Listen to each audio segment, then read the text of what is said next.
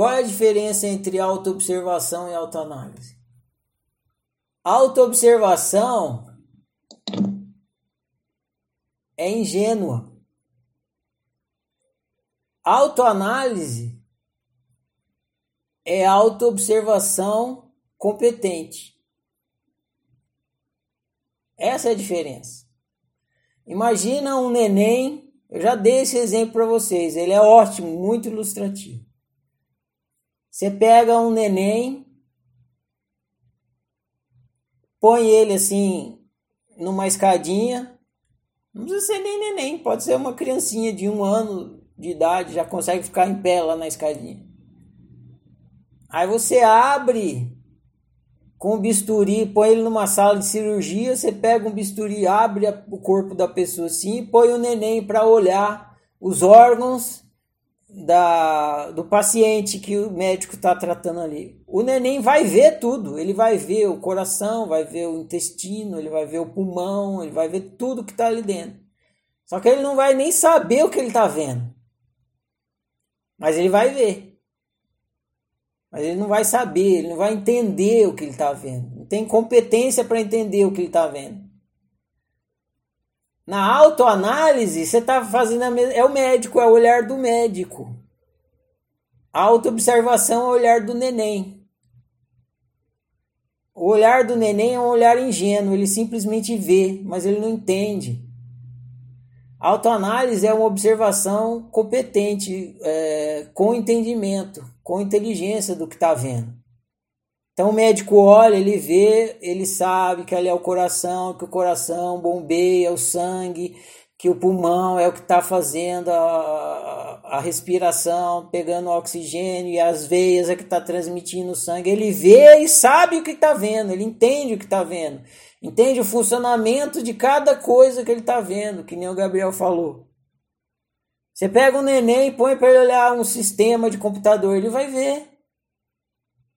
Autoobservação é o olhar do neném, ele vê, vê, ele vê.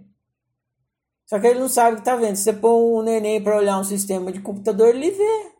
Só que ele não sabe que aquilo ali é uma linha de programação, para que, que serve aquela linha, que aquela linha faz a, a coisa pular dois quadrados, ou põe uma barra, ele não sabe. Por quê? Porque é uma observação ingênua.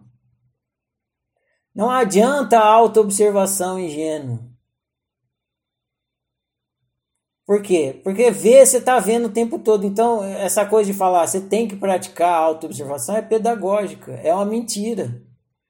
Por quê? Porque é impossível não viver praticando autoobservação. Você está o tempo todo praticando autoobservação. Se você parasse de praticar autoobservação, você não ia perceber que você sente emoção, que você tem pensamento. E todo tempo você sabe que você está tendo pensamento e tendo emoção. Agora, você não entende para que, que serve. Por quê? Porque a sua autoobservação é ingênua. Você não tem competência para fazer autoobservação. Você é um neném fazendo operação. E o que, que a oficina faz? Ela capacita a nossa autoobservação. Faz a nossa autoobservação parar de ser ingênua. E uma das funções do estudo do Quatrix é isso. Na hora que você, se você quiser que a sua autoobservação deixe de ser ingênua, perceba que o que você está vendo é quaternário. E, é e a quaternalidade é assim, é assado, é assado, tá ligado com isso. Então é que igual tá explicado no livro Quatrix. A oficina tá, tá capacitando a nossa autoobservação para deix, deixar de ser ingênua. Agora, autoobservação é uma coisa que você está fazendo o tempo todo.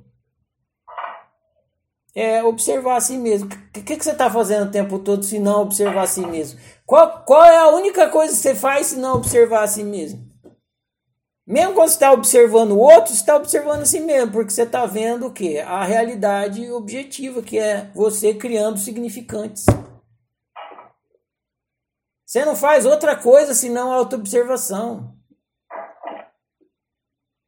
Só que é ingênuo. Não pode, não adianta. Porque se você não for um praticante capacitado,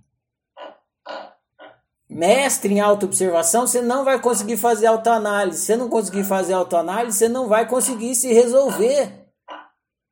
Você vai ser que nem um nenê. O, o, um mestre seria que nem um médico que passa o bisturi em si mesmo e se opera. Quando que um neném vai conseguir fazer isso? Não vai. Então você tem que passar o bisturi psicológico em você, olhar tudo que está lá e fazer a operação do seu altruísmo. Mas para isso você tem que entender. A, se você for fazer fisicamente, você tem que entender o coração, as veias, o pulmão. É? Para você fazer isso psicologicamente, você tem que entender o quaternário. Senão você não consegue se operar. Você vê, você sente o sintoma, mas não consegue se operar. Você não consegue entender a relação das coisas. Aí o que, que acontece? Ah, mas é muita coisa para minha cabeça, Ferrari. Faz para mim. Não faço. Não faço. Jamais farei. Eu estou te explicando como é que faz. Se você não quiser aprender, problema seu. Acabou esse ciclo de estudo, te manda embora.